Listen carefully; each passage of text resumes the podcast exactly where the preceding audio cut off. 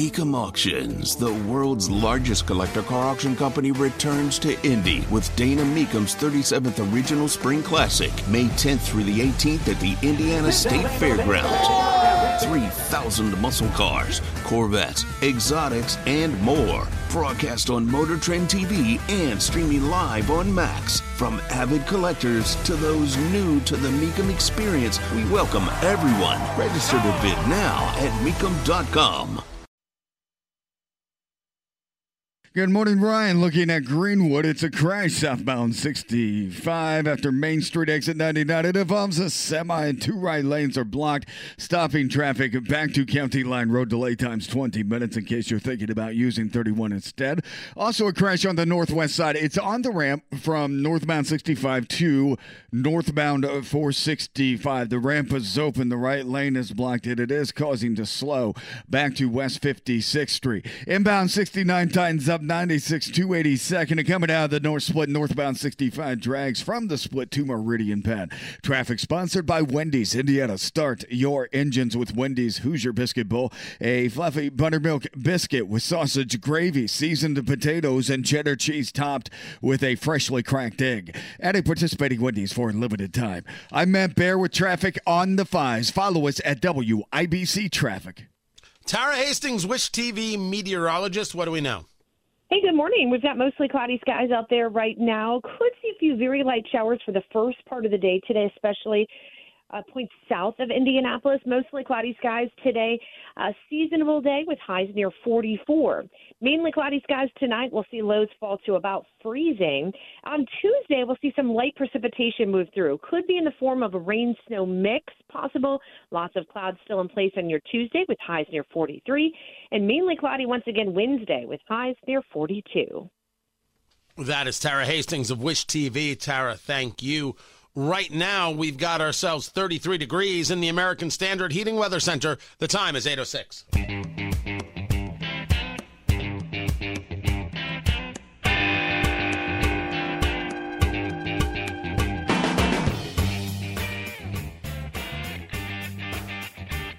The Colts beat the Titans 31 28 in overtime. These Colts are, they're just weird. Watching Gardner Minshew play is frustrating and glorious, and it, it, it, it, is something. The guy was 26 for 42, 312 yards, two touchdowns. And that's because we didn't have a running game yesterday. Tony Katz, 93 WIBC, good morning. But the big story from the weekend is college football. Michigan against Alabama because Alabama beat Georgia. Michigan blanked Iowa here in Indianapolis. Washington against Texas, which means Florida State, which was 12 and 0, not part of the playoffs. Which, of course, will remind everyone that the college playoff situation sucks. It's just misery for everybody who's deeply involved. Texas goes 12 and 1. Florida State is 12 and 0. Texas is in. Florida is out. I mean, what do you what how how do you even make sense of it all? The whole thing doesn't make sense. And there's a question about if you're Georgia, which has won 29 games in a row, you lose by a field goal. You go from first to sixth? Is that really something that makes sense? It is obvious. I'm sorry, I said FSU was 12 and 0. FSU was 13 and 0. It's obvious that the system doesn't work. And college football is going to have to figure it out. To create a system and a playoff system that does work. I don't know how they're going to do this. Uh, we're going to try and dig into this on Tony Katz today at noon. But the, the, the money that is at stake has a lot of people outside of college football paying attention. And exactly what kind of program do you need? Because you're really creating multiple tiers of programs. right? It, it, eventually, college football will be nothing more than the SEC and the Big Ten. That's it, because the Big Ten is getting all those Pac 12 schools. It's going to be insane. This is all you've got. And uh, they're going to have to figure out a better system, or they're telling telling everybody else who plays college football, yeah, sure, just have your team. That's cool. We, we won't worry about you for the big stuff, though. Well, if I'm not going to get a chance to participate in the big stuff, do I at least get the money? You make all this money on all that TV, and we don't get it because you decide that teams from the ACC get get kept out. Oh, there's going to be some there's going to be some real fighting after this. There's going to be some real fighting after this, and rightfully so. A true playoff, everything else is necessary. Now, I know uh, uh, producer Jonathan is reminding me that next year the playoff goes to 12 teams. Let's argue that that's going to solve the problem. The question before us is where do those teams come from? That's the thing that I don't know. So when I talk about how these others feel about it, uh, producer Jonathan, maybe you have the answer. Do the the teams that come in are they the conference champions from all these conferences? Are you talking about for this year or, or for next, next year? year? So next for, year. So for next year, uh, they haven't fully come out and said what they're going to do, but I would assume that of the Power Four conferences, because the Pac-12 won't, won't be a thing won't be a thing next year. Uh, those four teams will all more than likely get in. Um, I'm assuming the top group of group of uh, six conference team will get in. So this year that would be like Liberty or Tulane, somebody like that, and then everything else would just be kind of like um, SEC and Big Ten, like I said. Yeah, or you know the maybe the runner up in the ACC or or something like that. So this this this was where my argument was was that these two conferences are going to be so dominant that even in the in the expanded it it creates it, you, you still haven't solved the issue. And by the way, I thought it had, it, it had just I knew it grew bigger. I forgot that it grew to 12, so I appreciate the the insight, Jonathan. A lot of money at stake. And if you start seeing that the only conferences that get in, in terms of the mass amount of teams, are from SEC and Big 12, uh, the other conferences start disappearing because they're going to want to try and get some money out of this. This is my point. College football is not figured this out by any stretch. Maybe next year they'll have a better understanding. But if they don't start taking the teams from conferences and only focus on two, problem remains. Tony Katz, 93 WIBC. Good morning.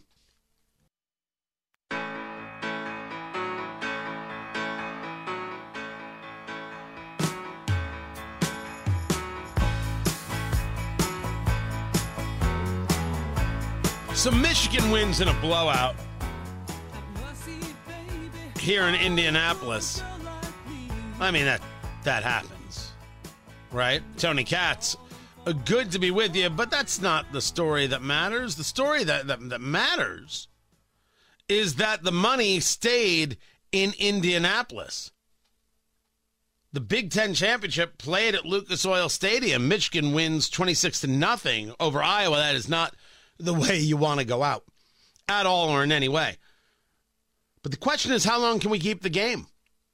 Will we see it go other places? And if it does, does that mean that Indianapolis is losing its edge as the place to be for sporting events? Gary Dick joins us from InsideIndianaBusiness.com on Twitter at IIB. At uh, Gary Dick, uh, uh, gonna join us in, in just a minute to uh, to talk about this specific issue. Indy has hosted these events. Indy has built out these events. What happens now if it goes? Well, there's going to be competition. There's always going to be competition. You're going to see competition, for example, for uh, for the combine. The combine, of course, is you know it used to be nothing. It didn't matter to anybody. The NFL combine. Now, the combine is big money and big opportunity, and other places want it. Which I, I get. I can understand. But does it mean that, that Indianapolis has to start has to start thinking about okay, we're not big enough to be able to keep these things here. We have to now go invent other things to build up. And when you're like, why aren't we big enough? Well, the allure of Los Angeles sadly moves people. Oh, it's more of a media town. This is where you want to have the event. You ever try getting around Los Angeles? Getting around Los Angeles stinks. Stinks to high heaven. I've tried to get around Los Angeles in my life. Very difficult. Getting around Indianapolis is super easy. But if you're the Big Ten championship, year after year in Indianapolis, well, you got a lot of Big Ten schools that would like to have, or, or Big Ten towns that would like to have that opportunity. They would like to be able to show that off, get that money. Why in the world are these schools constantly supporting Indianapolis? I assume that's the argument that they would make. Gary Dick uh, there from Inside Indiana Business joins us. Sorry for the technical issue. Uh, other cities bidding for the Big Ten championship. What are you hearing about Indy's chances of keeping it?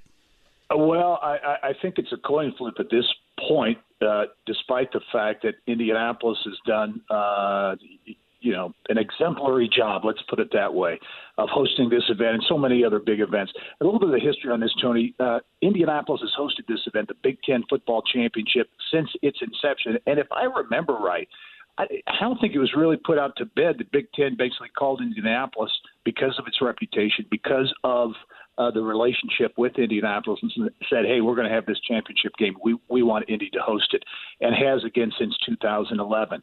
Uh, it's out for bid now. Indy has it one more year next year, 2024, but then the Big Ten is. Uh, submitting or is asking for bids 2025 to 2028. As you said, lots of cities are in the running. And now, you know, with the Big Ten's uh, footprint expanding, USC, UCLA, uh, Oregon, Washington, uh, it's possible that the West Coast, you know, the western part of the United States, could host the Big Ten football championship. Uh, basketball championship has moved around. You know, it was in Indy forever, has moved around now, has rotated through other cities. I think next year it will be in Minneapolis at the Target Center uh, for basketball. So uh, it is a new age uh, in college sports, to be sure, and certainly the Big Ten as well. So it's part of that that process. I, I think it's likely that Indy is not going to be the exclusive host of the Big Ten football championship. Uh, uh, maybe get a, a mix in with some other uh, other schools or other uh, cities, but we will see. And this is, of course, about the money and spreading the money around mm-hmm. to these neighborhoods, to these towns near where these these Big Ten schools uh, are, but there's also a question of whether or not they can actually put on the event. Indianapolis, as we know, is built to put on these uh, uh events. Do, do do groups like the Big Ten actually care about that? The ease of the uh, event itself, or is it more important to them to make uh, everybody happy? You mentioned those West Coast teams as as I did, uh, and they want their piece of the financial pie. Yeah, I, you know, I think it's kind of it's kind of all of the above. It's a great question, and you think of the ease of access for fans. Indianapolis, centrally located, not only built to host events like this, but its central location uh, here in the Midwest makes it easy for the bulk of the conference to get there. Uh, Las Vegas has expressed interest in hosting the Big Ten football championship, uh, as well as others as well. How convenient is that for uh, fans of the Big Ten to get to, or the West Coast uh, for that matter. So, a number of factors. These cities, uh, you know, they're looking, as you said, they're looking at the dollars, about a $20 million economic impact for the Big Ten football championship. It is estimated, so they're looking at that number. And from a Big Ten perspective, you know, politics come into play. Uh, certainly, if you're Detroit or Minneapolis or Chicago, uh, those uh, those types of markets, they want you know they want those uh, events in their cities as well. So there's a lot of pressure, I think, uh, there can be on the Big Ten to make that decision. You know, interesting too, Tony. Uh, quickly, you know, on this Big Ten uh, moving around, uh, may remember a few years ago, they moved the Big Ten basketball championship to Madison Square Garden uh, uh, in New York City. Uh, and that proved, I think, you know, big marquee location, marquee uh, city, all the bright lights, all that kind of thing. But I don't think attendance or excitement was uh, even close to what it is when it's hosted here in Indianapolis. So uh, money is at stake, at stake and also uh, prestige and the, the, ability to host these events. And we should we, we expected to find out actually this weekend on what the Big Ten is going to do 2025 to 28. That's not been announced yet, but it's expected pretty soon. Well, I think the question, therefore, Gary, talking to Gary Dick of InsideIndianaBusiness.com, is how does Indianapolis plan to deal with reality? And reality is yep that these things have become huge and everybody wants their piece. So it does have to, you know, go on a bit of, of a roadshow. We've seen this, of course, regarding the NFL uh, scouting uh, event, the combine. Yeah, combine, um, right. Yeah. What is the Indianapolis plan for, okay, what else can we build out and grow out here, which is, of course, how Indianapolis got its start from the. Uh, the, the, the sports commission and other things to begin with. Has there been talk about what else they can go after? Uh, you know, I, I think they're constantly looking at uh, events and, and, and, and how to do them because if you look at the facilities, you look at Lucas Oil Stadium, you look at Gainbridge Fieldhouse, uh, the facilities here uh, are top notch. I think what Indianapolis, and I think you see it uh, over and over again. I think Indianapolis, as they host these events, they've got the volunteer uh, corps. They've got this this process down, uh, you know, kind of down to a T. What they constantly try to figure out is how can we make the event better? How can we make it unique? We saw the Super Bowl. Super Bowl Village essentially was an idea that was born here in Indianapolis, now part of the Super Bowl bids uh, all the things that went on with that Super Bowl. I think you're going to see a similar situation with the NBA All Star Game coming up in uh, in February of next year, the All Star Weekend. I think you're going to see Indianapolis pull out uh, a few unique things to make the event special, and I think that's where it is. Because as you mentioned, you know the competition. The Indiana Sports Corporation was the first local sports commission in the entire country in 1979, just one. Uh, today, I don't know what the number is, but I think it's well over 300 around the country. So the competition for these events is is really keen, and Indianapolis has to uh, keep upping its game to win these events. Gary Dick, inside IndianaBusiness.com on Twitter, IIB. I appreciate you taking the time. How bad is it? Don't sugarcoat it. Give it to me straight. Want coffee? I think I need some coffee. Time to fill up on the news. Tony Katz, that's me, by the way. 93 WIBC. Good morning. Good to be with you. Fill up on the news presented by Absolute Wealth Management LLC, the Absolute Wealth Retirement Planning Show. Sundays at 9 a.m. WIBC and WIBC.com. Dow futures down 86. NASDAQ futures down 67. It was uh, chairman of the Federal Reserve, Jerome Powell, last week saying – guys, I don't know where you're you're thinking that we're going to lower interest rates. We're just going to keep everything where it is right now. Keep everything calm right now and hope for the best. Meanwhile, Spotify is going to lay off 17% of their employees. That was the news as of this morning, uh, saying that Spotify invested too much in 2020 and 2021, and they had to right size its cost for a new economic reality. I'm I'm just saying everything's fine. Everything's fine. Meanwhile, gold is uh, starting to move up. Gold is starting to move up and is right now over 2,000. So it's really gone up 100 in the past, what, week? Is that where it is? I think that's the past week that gold has has gone up. Interesting. Which would signal to one that that's uh, inflation making a play. However, people wondered, well, why wasn't gold going up I don't know, three months ago. The whole thing is super weird. Gold last month, 1937 back in November, and, and then slowly making its way up over the past couple days. It had a, a, pop over 2000 in, in October, but it was down to $1,800 back in the beginning of October. So I don't know, is this the continued up or will it come back down and have a little bit of a fall if you take a look at how things have been going? We will see. But gold is the hedge against inflation, right? And is this where people are? You mean now, as we engage the reporting that uh, this past month shows numbers that are better? Why? Why now? That's what makes that's what makes people crazy. We've talked inflation now for months, for over a year, but now all of a sudden people are going to make a move into into a precious metal that that shows is that is normally the hedge. Why didn't they do that six months ago? What are we missing in that? Uh, by the way, uh, silver right now at 25, 25.52. I don't always follow um, these things. I, I, I don't, but um, just just for the sake of this, I'm, I'm happy to do it. Uh, meanwhile, uh, you should know that Bitcoin is at nearly 42,000.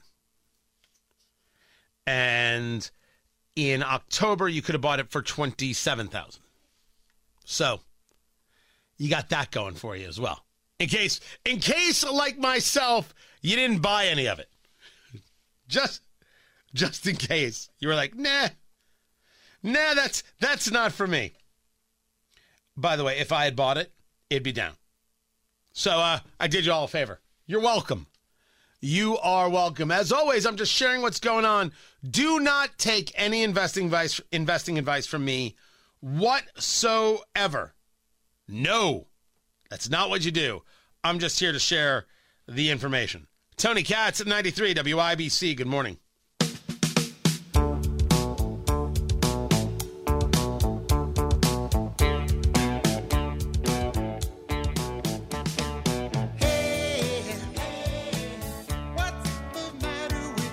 So I'm not going to reveal the, the, details of the conversation, but I did speak with the Emir, and the um, work and their commitment to this work is ongoing, as is ours, and um, our work is ongoing to support some ability to reopen the pause. Um, and, and to, to have a deal going forward where there will be a pause so that we can get hostages out and get aid in. And this is why Kamala Harris will never be president of the United States. She just can't answer a question. She doesn't know how. Tony Katz, 93 WIBC, good morning. She doesn't know how. She's not smart enough. That's all there is to it. Don't tell me it's racism or sexism. No, she's not smart enough. You start accepting the idea, not you uh, they, but they should start accepting the idea that she's just not smart enough. She's just not good enough. Ain't my fault for noticing. But if you want word salads, I mean, if we're going to go after people and say, like, hey, this is just a weird thing to say. We're also going to fight to give much better health care than what you have right now. This is a newer subject, but Obamacare is a disaster. And I said, we're going to we're going to do something about it. I saved Obamacare when we got John McCain's negative vote. You know, he voted against it after campaigning for many many years. He said, uh, thumbs down. It was an amazing night. Did he just say he saved uh, uh, Obamacare? Obamacare is a disaster. I saved Obamacare. Now, never mind how he meant it. That's that's the that's the sound clip. I honestly don't know what's going on. I don't. Uh, more and more people taking a look, by the way, at uh, the um, polling numbers and like, yeah, I don't believe this. I get you. I'm waiting for Iowa too. Uh, uh, later today, I'll be appearing on uh, Sean Spicer's show over at the First, uh, discussing this. But it's, it's just, it's this, it's up by 50 plus points Are you sure? Are you sure? I don't know if I believe it, but I certainly don't believe Liz Cheney in this nonsense. You know, we're facing uh, a situation with respect to the 2024 election uh, where it's an existential crisis, uh, and we have to ensure that we don't have a situation where an election that might be thrown into the House of Representatives um, is overseen by a Republican majority. So you would prefer a Democratic majority? Uh, I believe very strongly in those principles and ideals that have defined the Republican Party. But the Republican Party of today has made a choice, and they haven't chosen the Constitution. And so I do think it's, uh, it presents a threat if the Republicans are in the majority in January 2025. I think the threat comes from a Democratic Party that won't stand up to people screaming for genocide and have elected officials actually calling for it. But sure, Liz Cheney, whatever you say, you sound ridiculous. Please don't tell me she sacrificed her career for her country. She gave up her career because she couldn't figure out how to be normal. Opposition to Trump, plenty of people are opposed to Trump. They're still around. It's okay. You don't have to be some Trump loyalist. You don't loyalist. You don't have to have this fealty, this this whatever you want to call it, idol worship. Republicans are a threat to democracy. Shut up and sit down, you ridiculous child. You deserve all the derision you get. You want to talk about the issues with government being used against the people? It's being used against the people right now. Why don't you care about that? If the January 6th committee's um, exposes were so incredibly important, so valuable, why was evidence destroyed? That's what we were told. Evidence was destroyed, was it? Who would destroy evidence from something that is so unbelievably important? Why don't we get to see all of it? I saw a video yesterday, super ugly. People attacking Capitol Police. It's there. You don't deny it. Don't you deny it. You and I will have a fight. It's there. And it was gross. And then there's equally video of people being welcomed into the Capitol and escorted around and and hey, fist bumps and have a good day. You think I'm going to call these people terrorists? What are you insane? It all matters. Of course it matters. And it certainly matters like these people are not it matters how we're treating them when it comes to how they're being incarcerated. Solitary, not being able to see doctors, not being able to see lawyers, these are some of the allegations. It was a, a riot at the Capitol, so therefore uh, they deserve to be treated like less than Americans? Are you insane? And you and you, Liz Cheney, want to tell me about the threat to democracy? You deserve all the derision you get. You have sold your soul. I don't think you should have done it personally. I think you should have kept your soul. But that's not what you were interested in. This much is obvious. And then there is this. Oh, so good. This is an IDF spokesperson speaking to Sky News when they're talking about how they're warning people in southern Gaza about uh, coming attacks uh, that the Israeli Defense Forces are being engaging against Hamas and being able to get out. And of course, you keep hearing this line that electricity's out. Nobody's phone is charged. They can't get any information. Uh, the IDF has got the answer. Very short of time. I'm so sorry that we're going to have to um, speed things up. We are about to run out of time. But I just wanted to ask you very quickly about that digital map. You're telling people where is going to be targeted next. People don't have power to power up their uh, mobile phones. They haven't got Wi-Fi. Well, I don't know. I mean, I think you and all of your viewers saw our hostages being paraded through the streets as they were released to Israel over those seven nights and hundreds of Gazans holding their phones, videoing them. So clearly there's enough power to power their phones when they're parading our hostages throughout Gaza. Now that same power to their phones will be to get the maps, download the maps, look at the flyers, and don't okay. forget, we're not only Major Spielman, those- I'm so sorry. We are out of time, but we appreciate uh, your comments this evening. Of course, you're out of time. Of course. And by the way, uh, in case you didn't know this, and I was digging in on this yesterday, the hostages were released. Not all of them, because Hamas broke the ceasefire.